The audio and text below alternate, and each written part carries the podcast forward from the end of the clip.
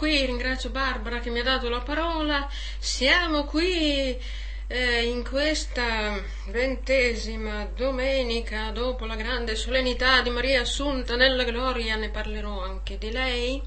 E comincio con leggervi il Vangelo, mm, Vangelo secondo Luca. In quel tempo Gesù disse ai suoi discepoli, sono venuto a portare il fuoco sulla terra e come vorrei che fosse già acceso. C'è un battesimo che devo ricevere e come sono angosciato finché non sia compiuto. Pensate che io sia venuto a portare la pace sulla terra? No, vi dico, ma la divisione d'ora innanzi in una casa di cinque persone si divideranno tre contro due, due contro tre. Padre contro figlio, figlio contro padre, madre contro figlia, figlia contro madre. Suocera contro nuora e nuora contro suocera. Diceva ancora alle folle, quando vedete una nuvola salire da ponente, subito dite viene la pioggia e così accade. E quando soffia lo scirocco dite ci sarà caldo e così accade. Ipocriti, Sapete giudicare l'aspetto della terra e del cielo? Come mai questo tempo non sapete giudicarlo? E perché non giudicate da voi stessi ciò che è giusto? Parola del Signore. Questa parola qui mi ha incuriosito e ve ne dirò due parole. Allora, sapete come ho intitolato io il questo commento? Siamo fuoco o cenere? Perché il fuoco e la cenere sono i protagonisti delle letture di questa domenica. Abbiamo già una prima lettura in cui il profeta Geremia fu calato in una cisterna piena di fango e fango bagnato e cenere, insomma, cenere bagnata e fango perché aveva, cosa aveva fatto, che crimine aveva combinato? Aveva annunziato la verità e la verità brucia come fuoco, è scomoda, si fa di tutto per toglierla di mezzo, cioè per ridurla in cenere. Brucia come fuoco, ma si fa di tutto per ridurla in cenere. E naturalmente si vuole togliere di mezzo anche chi l'annuncia, come quel povero profeta Geremia. Ma per fortuna questa volta Geremia, per intercessione di un suo amico etiope, fu tirato fuori dalla cisterna e certo che il povero Geremia aveva letto una volta un po' il profilo, come si direbbe oggi, no? eh, di Geremia. Eh, era un tipo mite, delicato, è stato chiamato molto giovane, verso i 25 anni, e voleva starsene tranquillo eh, e quando il Signore l'aveva chiamato aveva addirittura tentato di obiettare che lui era troppo giovane che lui non sapeva parlare e, e insomma che mandasse qualcun altro più adatto no? e il Signore gli aveva ribadito non dire sono troppo giovane non so parlare di quello che io ti dico di dire e, e, comunque questo del non parlare, dell'essere troppo giovane, gli era rimasto perché in seguito lo vediamo eh, in un passo del profeta Geremia, un giorno si era detto basta, non parlerò più a nome suo. Ma poi che cosa intervenne? Il fuoco. Ma poi un fuoco divorante gli ardeva nel petto e lo costringeva a parlare. Guardate, c'è niente da fare. Quando il Signore chiama, non c'è via di scampo. Ed è meglio non cercarla quella via di scampo perché, perché si rischia una brutta fine. Vi ricordate il profeta Giona che invece di andare a Ninive dove lo mandava il Signore, si imbarcò alla direzione opposta e andò a finire dritto dritto nelle fauci di una balena e poi ha capito che eh, eh, avrebbe fatto meglio a obbedire subito perché poi ci è poi andato a Nive. Quindi mi veniva da fare questa riflessione quando leggiamo le storie dei profeti, no? Nessuno può scegliere di fare il profeta come puoi invece scegliere, che so io, di fare l'elettricista o il saltimbanco eh, o, o un mestiere qualunque, no? Il profeta viene scelto direttamente dal Signore. Ma quando il Signore sceglie non c'è scusa che tenga. Occorre annunziare la sua parola a tempo opportuno e inopportuno, anche quando diventa segno di contraddizione, ma annunciare la sua parola. La sua parola rispetto alle altre parole, a questo di particolare, che come Geremia, riesce sempre ad emergere dalla cenere e dalle varie cisterne in cui la si vuole rinchiudere e riesce sempre a circolare libera, sempre giovane, nonostante i millenni trascorsi, e a portare la buona novella al cuore di chi l'ascolta. Mentre vediamo che tante altre notizie e parole invecchiano subito. Quello che abbiamo sentito ieri, oggi già vecchio, poi, poi, poi, poi con la tecnologia che invecchia in men che non si dica, tutto subito vecchio. E, e, e, le parole di ieri sono già sparite dalla circolazione mentre la parola di Dio è eterna, la parola di Dio non passa mai. E, e qui vediamo che il Signore, le scelte del Signore sono irrevocabili. La persona può anche essere infedele, ma lui no. Mi ha colpito una verità riguardo al popolo di Israele. Il Signore si è scelto un popolo e ha scelto il popolo di Israele. E non perché era il migliore, eh, glielo ricordava sempre. Non montarti la testa, ah, io sono stato scelto, quindi sono, eh, insomma. Non metterti su un piedistallo. Gli ha dato subito il motivo. Ti ho scelto perché sei il più piccolo, il più misero. I, i popoli, i greci, gli assiri babilonesi erano molto eh, più, come dire, più evoluti, più... No, ha scelto Israele. Però Anche, nonostante la infedeltà di Israele, il Signore ha continuato a rimanere fedele, ma non solo. C'è un'ultima profezia nel Nuovo Testamento, in una lettera di San Paolo, no? che non verrà la fine del mondo prima che Israele non si sia convertito. È sempre la scelta del Signore che non permetterà che faccia una brutta fine, insomma, che riconoscerà il suo Signore. Eh?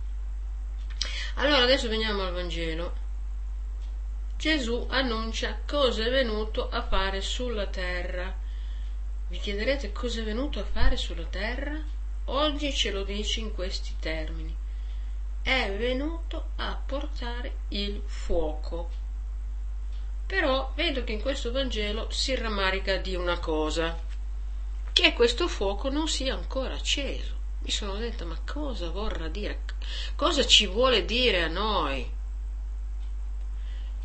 E penso che voglia dire questo, che il fuoco c'è, lui l'ha portato, ma per espandersi e divampare ha bisogno di noi. Eh, bi- se noi vogliamo accendere il gas, cosa usiamo? Usiamo un accendino, senza accendino niente da fare. Gesù ha bisogno di un accendino, dobbiamo essere gli accendini del Signore. Senza un accendino neanche il Signore può accendere il fuoco.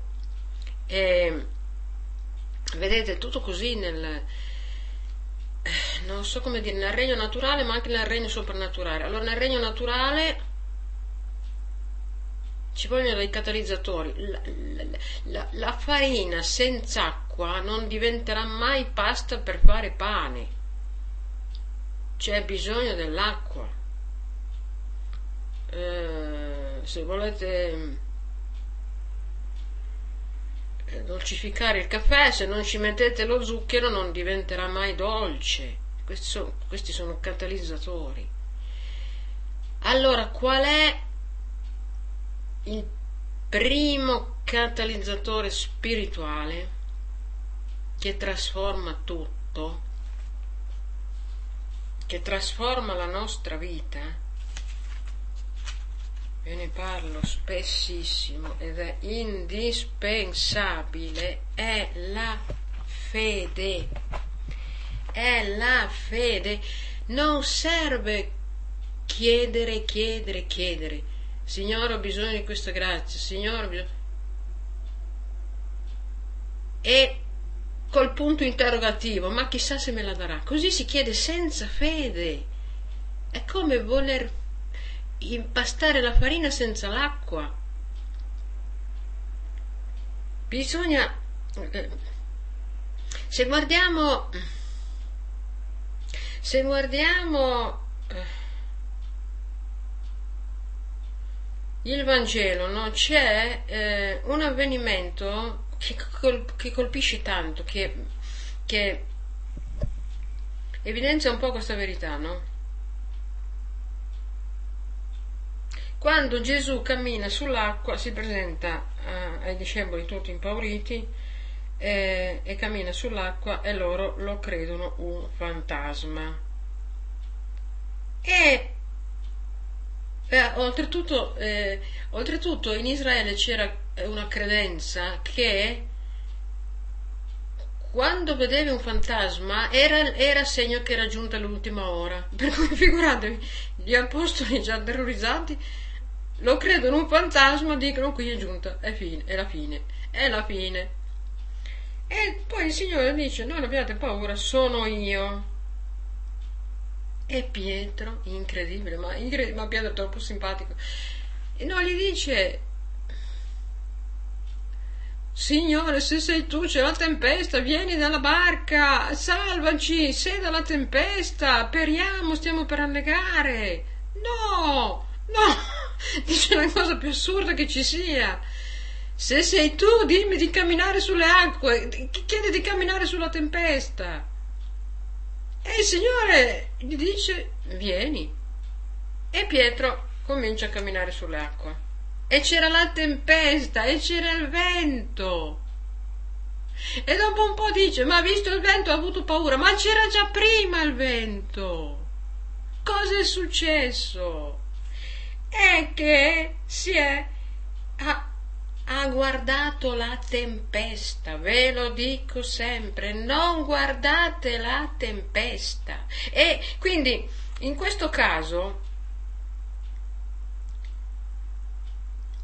quello che conta non è quanto è grande la tua fede, ma quanto dura, perché la fede di Pietro c'era se ha cominciato a camminare sulla tempesta, ma ha durato poco a un certo punto ho guardato il vento. Lo sbaglio che facciamo tutti è questo. Abbassiamo lo sguardo sulla tempesta. Bisogna tenere gli occhi fissi su Gesù, perché è Lui che porterà a compimento l'opera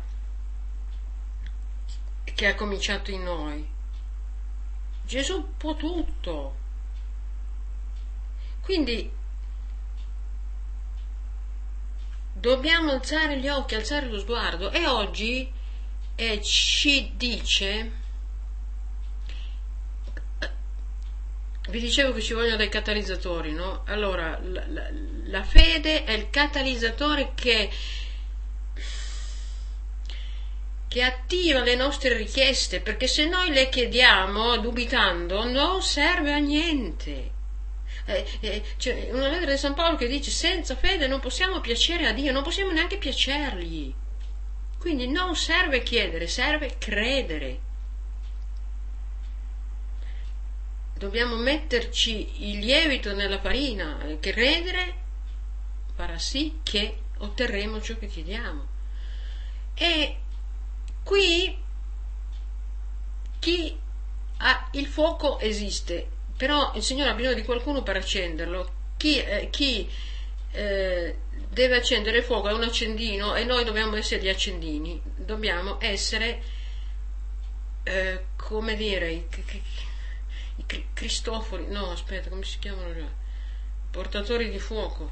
Eh, quindi, prima di tutto vi chiederete che cos'è questo fuoco ha detto lui, l'ha già detto, l'ha già detto anche Giovanni Battista, sono venuto a portare un fuoco sulla terra, come vorrei che fosse già acceso, e, e devo ricevere un battesimo in Spirito Santo e fuoco. Lo Spirito Santo è il fuoco e lo Spirito Santo è effuso sul mondo, perché vi ho già spiegato no, che quando Gesù è spirato sulla croce, per Gesù la parola spirare non significa eh, solo morire, tirare l'ultimo respiro, ma effondere lo Spirito Santo. Quindi quando Gesù spirò, effuse lo Spirito su tutti, per cui ora lo Spirito di fuoco c'è, ma dipende da noi il riceverlo. Perché come il sole splende dappertutto, se io tengo le imposte chiuse della mia stanza, non entra nella mia stanza. Ecco perché Gesù ha bisogno di noi perché il fuoco si espanda. Ha bisogno innanzitutto che noi gli apriamo il cuore affinché il fuoco venga appiccato e divampi nel nostro cuore. Provate a fare questa preghiera. Magari, magari queste cose in noi sono troppe implicite. Di Signore, oggi voglio aprirti il mio cuore. Magari non l'avete mai detto in modo esplicito. Signore, entra nel mio cuore. Vieni, come vi dicevo l'altra volta, sii il padrone di casa, non l'ospite d'onore. Sapete che fine fanno gli ospiti? Siamo tutti contenti, sì sì, tutti contenti che vengano, diamo il primo posto a capotavola e poi tra noi e noi diciamo ma quando è che se ne va? Perché se c'è un ospite non puoi fare quello che vuoi, se c'è un ospite non puoi mettere in pantofole quando vuoi, eh, se c'è un ospite devi eh, osservare un po' l'etichetta, poi se c'è un ospite insomma gli devi dare comunque uno spazio, oggi cosa si fa da mangiare, eh, ti va bene il pesce? No, allora facciamo la carne, no, sono vegetariano, insomma, insomma, è un po' complicato. Allora Gesù non ne vuole sapere di essere un ospite, sa, sa, sa, sa quello che pensiamo noi in fondo al cuore quando lo trattiamo da ospite, no? Lui vuole essere padrone di casa e lui vuole, es, vuole comunque che gli apriamo il cuore e che regni in noi, vuole regnare. E solo così, perché voi potreste farvi la domanda,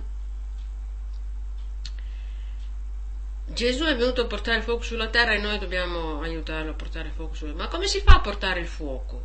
Avete mai preso il fuoco in mano? C'è qualcuno che ha preso il fuoco in mano e portato eh, eh, e l'ha distribuito? Come si fa a portare? Dobbiamo esserlo, esserlo noi. E, e non come appunto ho, ho, intitolato siamo fuoco o siamo cenere, Se, o siamo fuoco sotto la cenere, o siamo cenere e basta.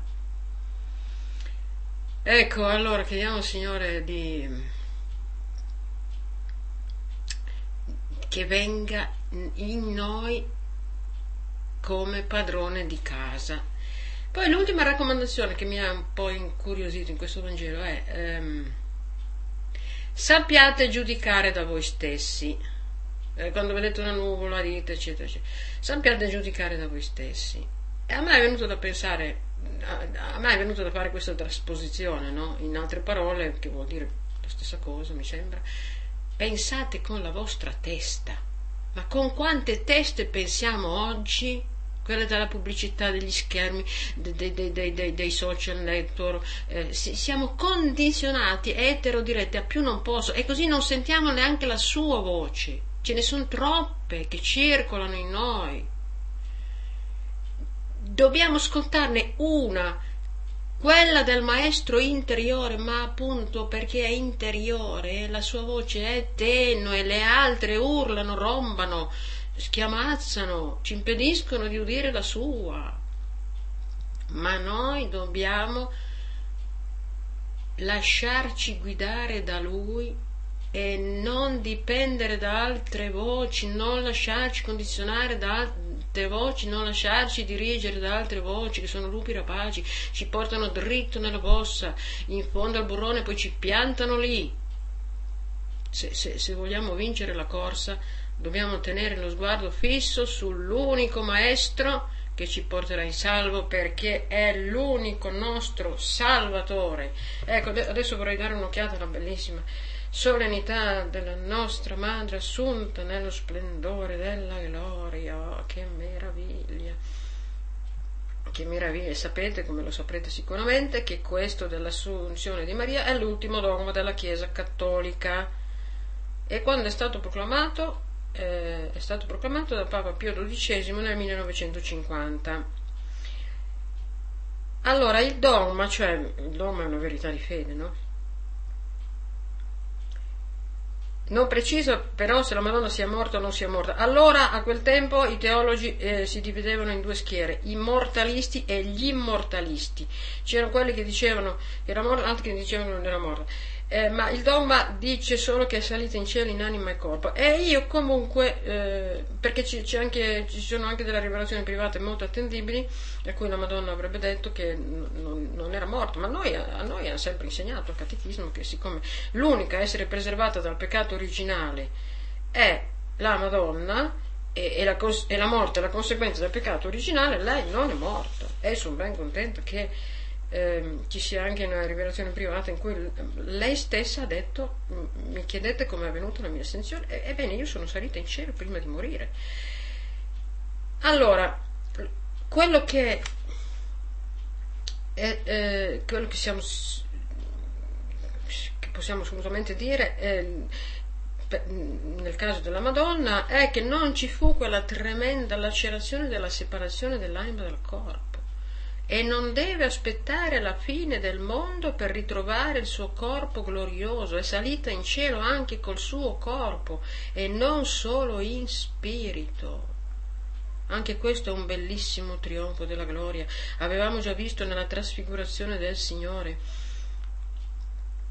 questi trionfi della gloria e, e, e nei quali possiamo vedere il nostro destino eterno, perché anche noi siamo chiamati ad essere abitati dalla gloria. La grazia non è altro che il germe della gloria e la vita eterna non sarà altro che questo, essere abitati dalla realtà divina, da questa densità di gloria che trasfigurerà anche il nostro corpo, rendendolo totalmente spirituale non più soggetto a nessuna limitazione della materia e neppure sottoposto a leggi fisiche. Le proprietà dei corpi gloriosi, ehm, secondo San Tommaso d'Aquino, eh, sono almeno quattro. Eh. Uno, l'impassibilità, non soffriremo più. La sottigliezza, ci muoveremo con l'agilità del pensiero, cioè io in questo momento voglio essere a Roma e sono a Roma. Basta desiderarlo. L'immortalità, moriremo più. La scienza infusa, ah, allora la scienza infusa. Certo che eh, mi ricordo che eh, Padre Molinier diceva che Adamo ed Eva che erano nel paradiso terrestre, terrestre quindi ci sono state piante, alberi, pietre. Eh, se un masso precipitava nel paradiso terrestre, se Adamo ed Eva si trovavano lì perché avevano comunque un corpo, ma probabilmente non uscivano indenni, ma avevano la scienza infusa, sapevano che in quel posto, a quell'ora, in quel giorno, precipitava quel masso e non ci si trovavano. E degli sprazzi di scienza infusa ne abbiamo ancora. Io non so quanti ho sentito, eh, che, magari prima di un incidente, o, o, sentivo che non dovevo prendere la macchina quel giorno. Una che per esempio si è rotto il polso, sentivo che non dovevo passare sul marciapiede perché c'era il ghiaccio e sono passata eh, solo che adesso questi sprazzi di scienza infusa sono nel caos. Ci sono tante altre voci, come vi dicevo prima, ma no, ma ci mettiamo a ragionare, ma no, ma è così, è così. A volte ci rompiamo qualcosa, no? E quindi, quindi quando avremo il corpo glorioso non succederà più, eh? E, e sapete come l'assunzione di Maria, come è avvenuto? L'assunzione di Maria sarebbe è avvenuta come sarebbe avvenuta anche per noi se non ci fosse stato quel tremendo peccato originale. Il peccato originale ha fatto sì che ci ha trasformati in giocattoli rotti le facoltà superiori nostre, che sarebbero la volontà, l'intelligenza, che dovrebbero comandare anche sul corpo, non comandano più per niente. Abbiamo un sacco di cose che non vogliamo. Chi vuole la malattia, chi vuole l'invecchiamento, niente di niente.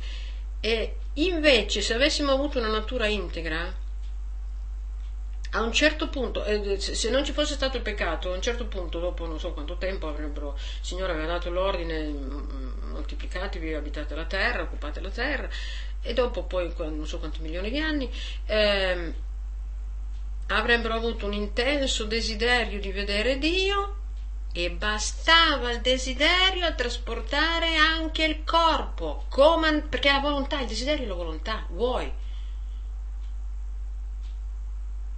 È quello che è successo a Maria, ha avuto un intenso desiderio di riunirsi a suo figlio e è bastato trasportare anche il corpo. E, e I mistici ne parlano di questa, la, San Giovanni della Croce, parlano della morte d'amore, il cui pungiglione non è il peccato, ma l'amore, è la, la prima strofa della fiamma viva di San Giovanni della Croce, oh, fiamma d'amor viva che soave ferisci l'anima mia nel più profondo centro, se vuoi ormai finisci, rompi la tela a questo dolce incontro. Ecco l'amor di cui pungiglione non è il peccato, ma l'amore. Santa Teresina del Bambino Gesù Dopo la terribile notte della fede ebbe un'estasi, l'hanno vista proprio, eh, che durò lo spazio di un credo in cui fu trasfigurata, morì in un trasporto di amore divino. E se ne potrebbero citare altri. Eh. Ecco, allora, la, l'assunzione al cielo di Maria ci fa meditare questo stupendo mistero di gloria che sarà anche il nostro destino futuro se saremo fedeli alla grazia e docili all'azione dello Spirito Santo in noi, se avremo già vissuto questo battesimo in Spirito Santo e fuoco, eh, e questo fuoco. San Giovanni della Croce dice anche così che la morte di questi che vogliono morire d'amore non è una morte tremenda in mezzo a sofferenze atroci, eccetera, eccetera. È un impeto più forte dello Spirito Santo che rompe i legami e li trasporta nell'aldilà. Ecco carissimi, vedete che scenario magnifico vi ho dato. Allora adesso vi leggo una bellissima preghiera a Maria, poi vi do la vitamina spirituale.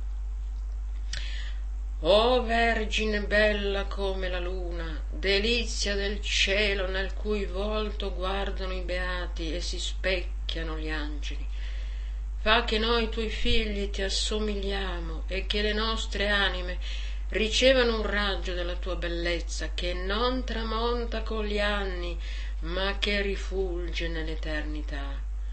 O Maria, sole del cielo, risveglia la vita dovunque la morte e rischiara gli spiriti dove sono le tenebre, rispecchiandoti nel volto dei tuoi figli, concedi a noi un riflesso del tuo lume e del tuo fervore.